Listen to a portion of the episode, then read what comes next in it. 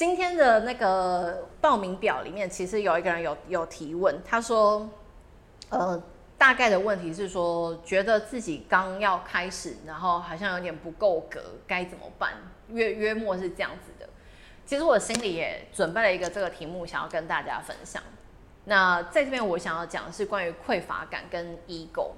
虽然讲的今天好像都是从我个人的立场来看待瑜伽的教学，以及我如何把瑜伽教学做在商业行为里面，可是它里面其实有更多的是关于心理的觉察。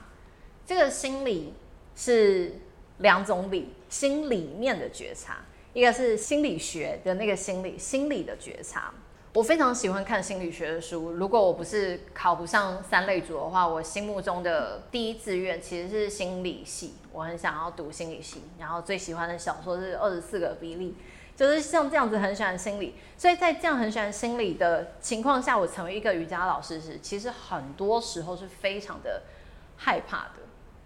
那个害怕的原因是，大家想想看哦，我们在这边有在工作的人，有在创业的人，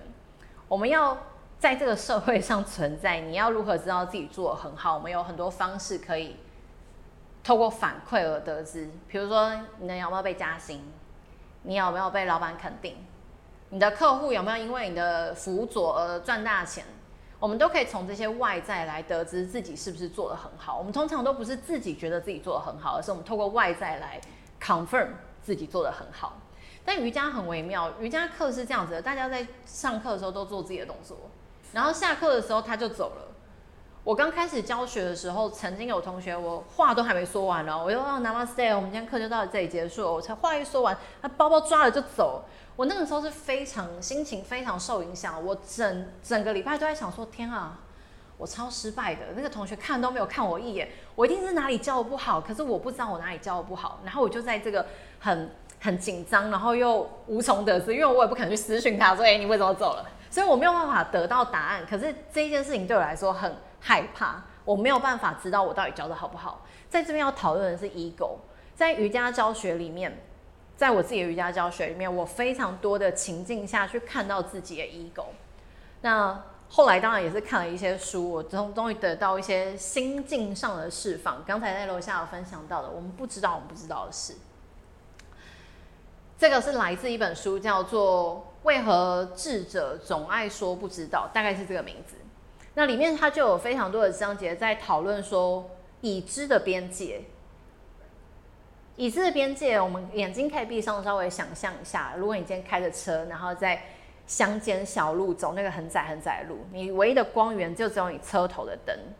你能够看到的范围就是你车头照到的那一段路，然后往外全部都一片漆黑，这就是我们的已知的界限。所以在你只能看到你车头照到的那一小段路，你知道哦，这里没有没有乌龟哦，这里也没有老鼠。可是，在外面你不知道有什么。所以，如果我们把心思都放在外面，外面有可能什么都没有，也有可能有一个杀人魔在等着我。如果我把我的心思放在外面，我会一路带着我的恐惧跟害怕，直到我走完这条路，然后最后回到大马路上有光之后，我才想说哦，还好没有杀人魔。但是我这整段路我都会带着惧怕。所以我们不知道自己不知道的事情是，第一件事情是了解你的已知有边界，然后再来是接受你有不知道的事情。我们刚才讲到动物沟通，接受你有不知道的事情。所以举例来讲，今天有一个老师他来，他说他要教某个东西，哇，这东西我从来没有听过，或是这个东西我觉得很强哎，我有我自己的喜好，我的人性，但我不知道那个东西确切是如何，因为我并没有真正经历过，因此我不会为它做评断。回到 ego， 那个下课抓了包包就走的同学，究竟为什么他抓了包包就走呢？有可能他真的觉得我教得很差，有可能他急着要去接小孩，有可能他要赶末班车，也有一种可能，他这一堂课他上了，他觉得很棒，他不想要跟任何人讲话，他想要自己慢慢的回家，然后在路上体会。还想要去外面欣赏月亮，我们不知道，除非你抓住他去问，不然你永远都不会知道。所以，我们不知道自己不知道的事情，如果我们把我们的心思放在那个上面的话，这个就是你的 ego 不停的向外膨胀的时候。大家稍微放在自己生活的情境，稍微放在自己生活的情境去思考一下，很多时候我们的焦虑跟不安都是来自那些我们想要知道我们不知道的事情。如果你们有在做冥想练习的话，可以把这句话记着，然后在你下一次的冥想的时候试试看去练习。我们的焦虑都是来自那些我们不知道的事情，但我们很想要知道。所以从那个之后，我就把我的 ego 跟焦虑感收拢回来，我只在意那些我知道的事情。所以有一个同学他留在教室，他愿意跟我聊天，他说他今天觉得不错，那我就跟自己讲，哎、欸，这个是我知道的事情，我知道我知道的不错，因为这个同学跟我讲了，这个是一个 fact， 我知道了。我通过这样子的方式，慢慢把自己养起来，这样子的自信跟强大的心智的状态。就像我一开始在学瑜伽，如果我把我的目标放在很远的地方，如果我在加入那个瑜伽教室的第一天，我就想，哎，希望三年后有机会我成有机会要成为瑜伽老师，那我可能第二个月我就不会去上课了，因为我给自己一个太大的目标了。那你把好，那我把目标设到很小，我只是说我下礼拜要来，它就突然就实现了。你没有真的去验证之前，这些都是你的想象。我今天我今天要开一个课，我开三百块，我都有可能觉得太高；我开一千五，我也有可能觉得太高。原因是因为还没有人买单过，我就算开五十块，我都觉得太高了。我我这教学没有经验的人，我凭什么收五十块？所以你唯一要做的事情就是把你的未知变成已知。这个已知不一定是好的结果。比如说你开了一千五的课，然后真的没有人来，那至少你就知道说，也许此刻你的这个这个样子，你的这个教学经历看起来市场还没有认为你有一千五。你就把这个位置变成已知，你至少知道一千五不行，然、哦、后那不然我再试一下好了，下次开个一千三，慢慢的、慢慢的，你会，也许你在一千就突然有人买单了，你就想说，哦，原来一千，原来大家觉得我有一千的价值，把位置变成已知。最一开始，呃，我想跟大家分享一个我第一个的业配，但是他没有给我钱，就不是有钱的业配，只是合作的业配。我第一个业配是在我的粉丝，我我只有经营 I G 而已，我的 I G 账号当时大概只有一两百个人，少到不行，可能可能你的侄子什么都比我多，一两百个人的时候，南山人寿找我，然后南山人寿找我说，他们公司全台湾的公司有一个线上的健康社团，他们公司想要推健康主题，当时在疫情前前一年的时候。然后他们就说看到我的分享觉得很好玩，想问我可不可以带他们的员工做线上课。我当时粉丝只有一两百个人，就是少到一个不行，我实体课的经验也都很少，我就诚惶诚恐，然后就问他说你在哪里找到我的，然后他说哦在你的 I G 啊，我就说那你是哪一篇贴文，我因为我无法想象我当时的贴文，你们可以滑我的 I G， 就是滑到最最旧最旧，就是那一种非常玩乐性质的。但是总之这个合作就是这样推成的，所以我从那个时候其实就从这样开始，如果我没有我没有那个业配来，我一直都会觉得自己就还在胡闹胡玩而已。但是因为有一个 confirm 的，有一个确定的事情来，有人看到他认为这件事情有价值，然后但我不知道是什么，我当时不知道是什么，所以我就觉得那我一定有某件事情做对了。我当时的贴文很少，粉丝人数很少，我不知道为什么他们会找我，但我一定有某件事情做对，所以我就稍微去感受一下我当下的状态，我是用什么样的心情在 po 这个少数的这几篇文，我 po 的这个文它的主轴是什么，也许是放就是玩乐啊，我可能跟朋友一起在玩瑜伽，我可能看起来很开心，我我能得到的资讯就是这些，所以持续从这边一直修正一直修正。在呃，南山人寿的那个合作，是我师资毕业之后，可能两个月之内，我还没有完全全职教瑜伽的时候就接到了合作。然后隔了一年，在二零二一的年底，二零二一的年底，爱马仕来台湾做，不好意思，行销人还是喜欢拿案例来那个炫耀一下。二零二一的年底，爱马仕来台湾办那个 Hermès Fit。然后在他的活动是在二零二一的年底，但是他在二零二一的六月份就联系我，然后那个时候非常的神秘，就有一间公关公司来说，老师我们在网络上看到你的分享，我们有个合作，不知道你有没有兴趣，但他都不跟我说客户是谁。然后过了一段时间，就是我们经过了一些沟通之后，他才说、哦、我们的客户是欧洲的一个品牌，那他需要你拍一个教学影片。但总之最后就得到了一些暗示是爱马仕，但他们没有明文讲出来。所以我那时候就想说，好，我当下真的是很嫩，我的教学经验还不满一年整，因为我是在二零二一的年初才开始教学的，二零二一的六七月接到这个合作，然后合作的执行要在呃同年的年底，大概十一十二月的时候，所以我那个时候就非常的就是又再一次很诚惶诚恐，然后就提醒自己说，那我现在我传达出来的形象究竟是什么？已经跟南山人寿那个时候有点不太一样了，也许它多了一些好看的照片。然后可能多了一些瑜伽动作的分享，所以左边零一这边我想要分享的是，你一开始不知道自己到底是做的如何，无论你是个人在创业，或者是我觉得你在帮自己的客户做 mentor 的时候，我们内心也是会有一点这样的困惑。虽然我们是 mentor 的角色，好像在一个比较制高点，但有时候也会想说，我不确定我这样说是不是对的，我是否能够真的带着我的客户往对的方向去。把所有的位置变成已知，去尝试。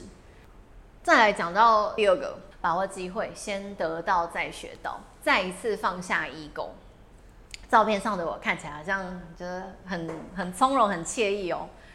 那个时候就是差不多六七月，然后我要拍影片给爱马仕。我们当时当时真的很差，因为其实公关公司只是来接触，他要累积一些，比如说一批名单，然后这些老师们都要提供他们的试教影片，再寄回给法国，让法国去挑选他们想要哪一个老师，所以有点像我的面试影片。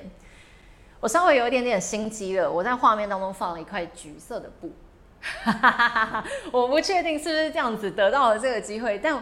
但后来的确就得到了这个机会，然后我有我有试着去问他们说，哎，为什么为什么后来法国的他们看了那个试教影片有选择我？因为我的动作当时其实做的还是蛮蛮菜鸟的，就这个动作看起来还好，但是我有很多其他动作看起来非常的菜鸟，并且那是他们指定要拍的动作，然后我拍出来就自己汗颜，觉得说也太生冷了吧，就是很丢脸啊。但是最后还是被选上了。我觉得是在这个过程当中，大家看到的只是这样子一个画面，唯一你能够打找到的线索是我很心机的在旁边放了一个橘色的布，但实际上我做的实际上我做的功课，实际上我做的功课是，当我知道这个是爱马仕的活动的时候，我就在所有的网络上去搜寻这个活动。这个活动当时只有在欧洲跟咦，只有在。欧洲跟中国大陆有执行过，台湾还有香港、日本都还没有，所以能够找到的资讯非常少。最后就是用 Hermès Fit 的这个 hashtag 在 social media 上面找了一轮，然后又转投到微信的微信的小程序里面。大家有用过微信吗？它几乎几乎就是一个迷你的 Google， 所以就在里面也找了爱马仕运动，然后终于看到，因为他们没有太多的公关稿，但终于看到这个活动的样貌是如何。他们虽然是精品品牌，但这一次活动他们想要呈现出来的感觉就是放，就是玩乐、开心、快乐的。所以在影片里面，虽然我很多动作，就是那个我的面试影片里面，我很多动作都做得非常 K， 然后还要讲英文，我中文的瑜伽都不会教了，我还要讲英文，还要讲英文，还要自我介绍。然后其实还有一个很好笑的事情，只有女生在意。我拍完之后，我的摄影认识的摄影师朋友把那个毛呃没有修剪过的影片给我。我就是沮丧了两三天，因为那个时候刚好我月经快来，好像是拍完了当天月经来，所以拍的当下我非常的肿，就是女生月经来的前一两天都会很肿很胖，我真的是难过到不行。但当下我不知道自己很肿，所以当下我其实带着我对于这个这个合作的资料的收集，然后知道说他们想要的是一个快乐的玩乐的感觉，所以在影片里面我虽然没有做得很棒，但我在里面玩得很开心。所以后来就，我觉得后来是因为这样就得到了这个工作。那这个工作后来很多瑜伽老师朋友都会问说，你怎么有机会可以得到这样子的？因为实实际上当下在执行这个，就是年底大家在在执行这个活动时，其他跟我同一个角色，但是担任不同类型的运动的教练老师们，每个人都是几十万的粉丝。我那个时候的粉丝大概就只有一千多，就是小到一个不行。所以大家就会问说，那为什么是为什么是你有机会得到这个工作？我觉得是把握机会，因为当时他问我可不可以有没有兴趣接这个，然后经过了一段面谈之后，他在非常短的时间内，可能三天之内，他说你可以在三天后交一个影片来吗？我就立刻电话挂了，就预约我的摄影师朋友，然后马上冲去台中，因为我的朋友在台中，然后就拍了这个，然后当天逼他剪好，然后马上给公关公司，在这样子的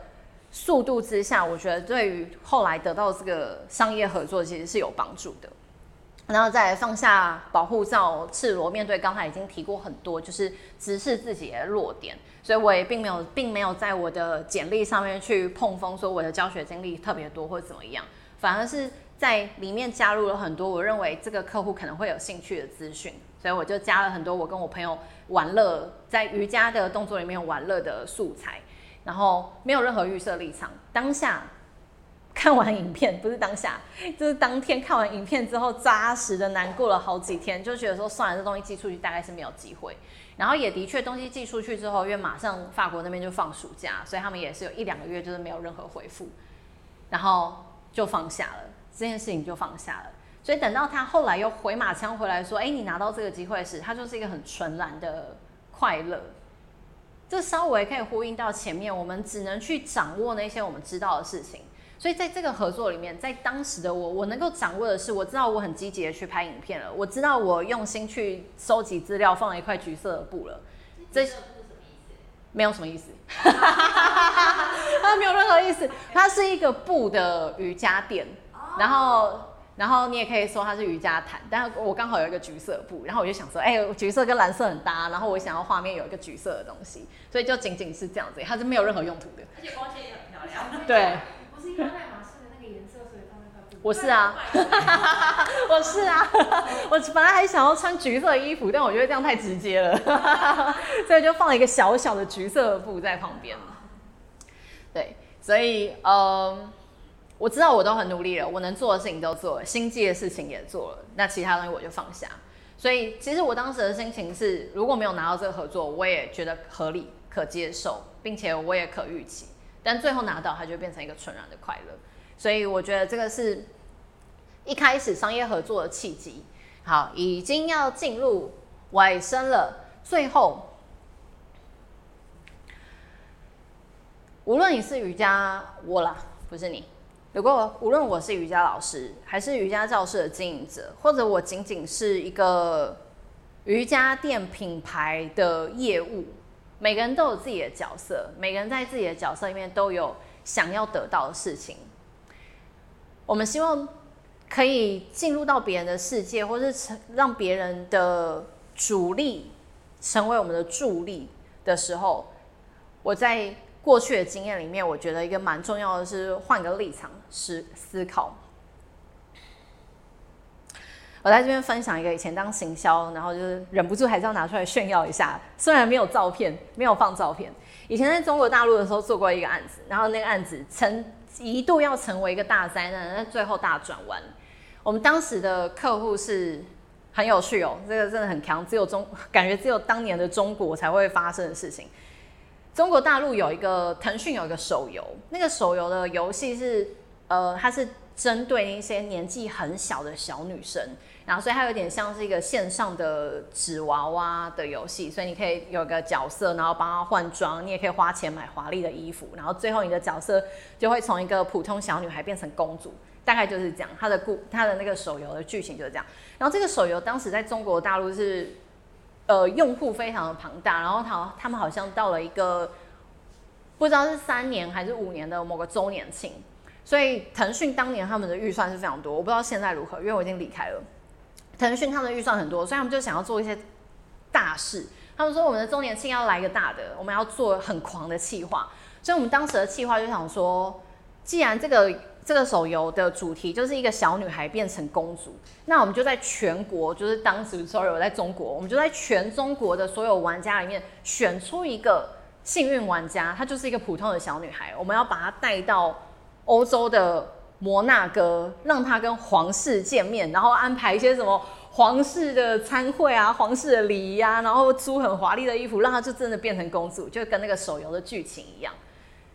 然后选择摩纳哥是因为摩纳哥的政府他们比较见钱眼开，就是你只要预算给的够，他们都可以配合。但总之呢，他们临时反悔，我们本来应该是要跟皇家，因为他们的皇家家族里面有很多个公主嘛，然后我们本来要跟其中一个公主见面。我们已经都敲好名单了，但最后就是他们可能就某些原因，然后就有点临时反悔。我们人都已经整批人马到那了，然后很紧张，因为腾讯的客户也跟在我们身边，然后那个选出来的幸运小女生也跟在我们身边，还带了几个网红跟在我们身边，一群人在摩纳哥不知道该怎么办，客户也不愿意出来，呃，不是 ，sorry， 就是皇家的人也不愿意出来，所以这有可能就是要在那边大开天窗了。我们当时的做法就是换位思考，今天到底腾讯他要的是什么？其实腾讯他要的也，他也不是真的很在乎，要是皇家的公主还是什么，他就是要一个排场。那这个玩家他要什么？他就是想要那个体验，是不是公主？其实他也没关系。总之呢，快转一下。最后我们就找了当地的皇家下面的某个慈善基金会，然后我们就谢谢，然后我们就跟那个基金，不要在意哦，不会，我不会，不不会在意，拜拜。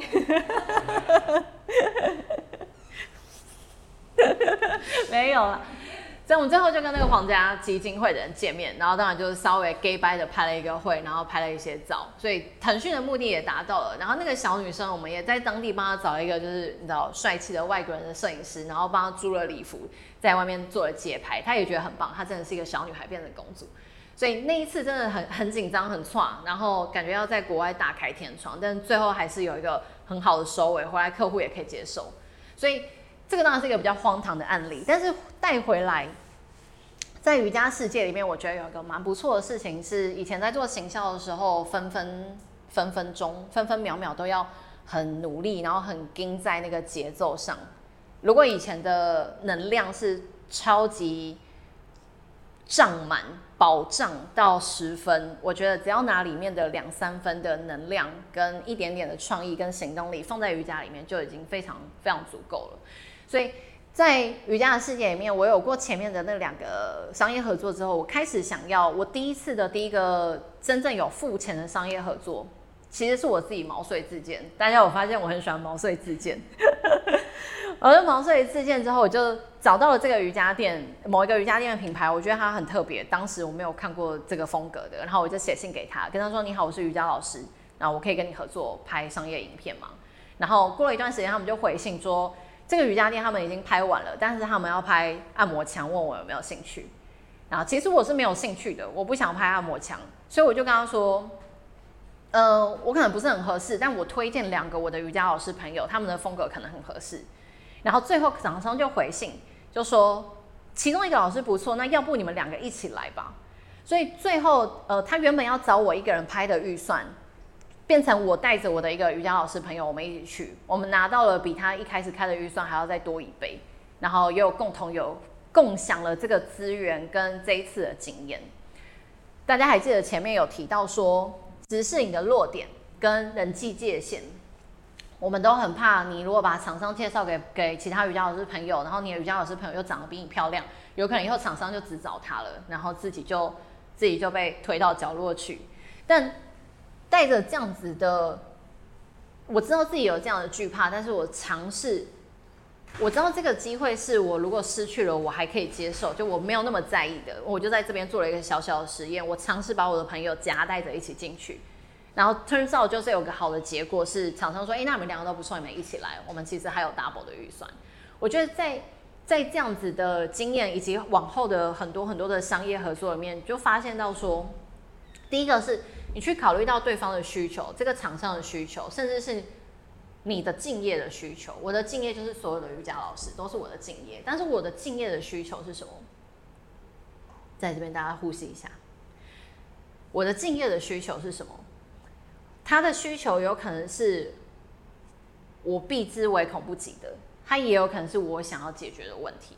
如果我今天只是一个一个人在打拼的瑜伽老师。别的敬业他们的需求真的是说真的真的与我无关，但今天如果我来到了这个空间，我变成在经营空间时，他们的需求就变成我最想要解决的。所以现在在现在在这间教室里面，我们有很多不同的老师，大家的风格跟可能粉丝 I G 的人数都各自不太一样。我尽量在每一次我接到业配的时候，都夹带一两个老师进去，就说：“哎、欸，你要跟我合作的话，那我想要找这个老师一起。”他们的需求。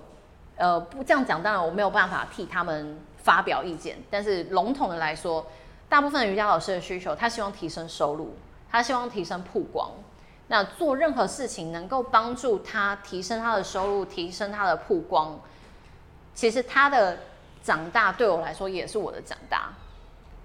可是在这边我们又稍微想一下哦，如果我在这个瑜伽教室里面我培养了几个老师，然后他真的长得很大了，那他离开了，我也没有办法再赚到他的课堂的分润，我是不是这件事情就白忙了？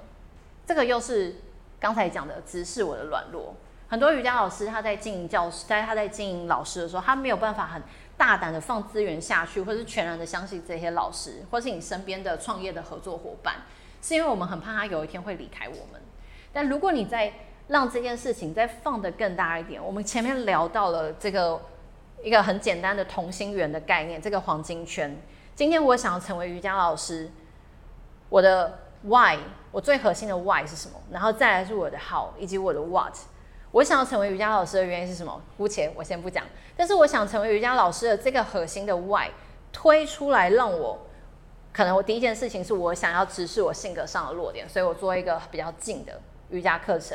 我想要，我想要分享，所以我遇到一个愿意分享的伙伴的时候，我就跟他一起合作。我想要大家一起赚大钱，因为我喜欢赚钱的感觉，所以我找其他的瑜伽老师一起一起来接商业合作。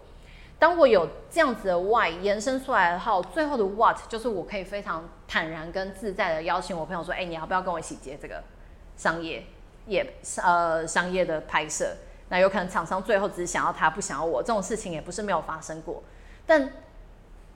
回到我的人性，今天这个机会如果被我那个朋友拿走了，我当然是会有一点点小小的吃醋，可是这个吃醋是我个人的 ego， 但这件事情的发展有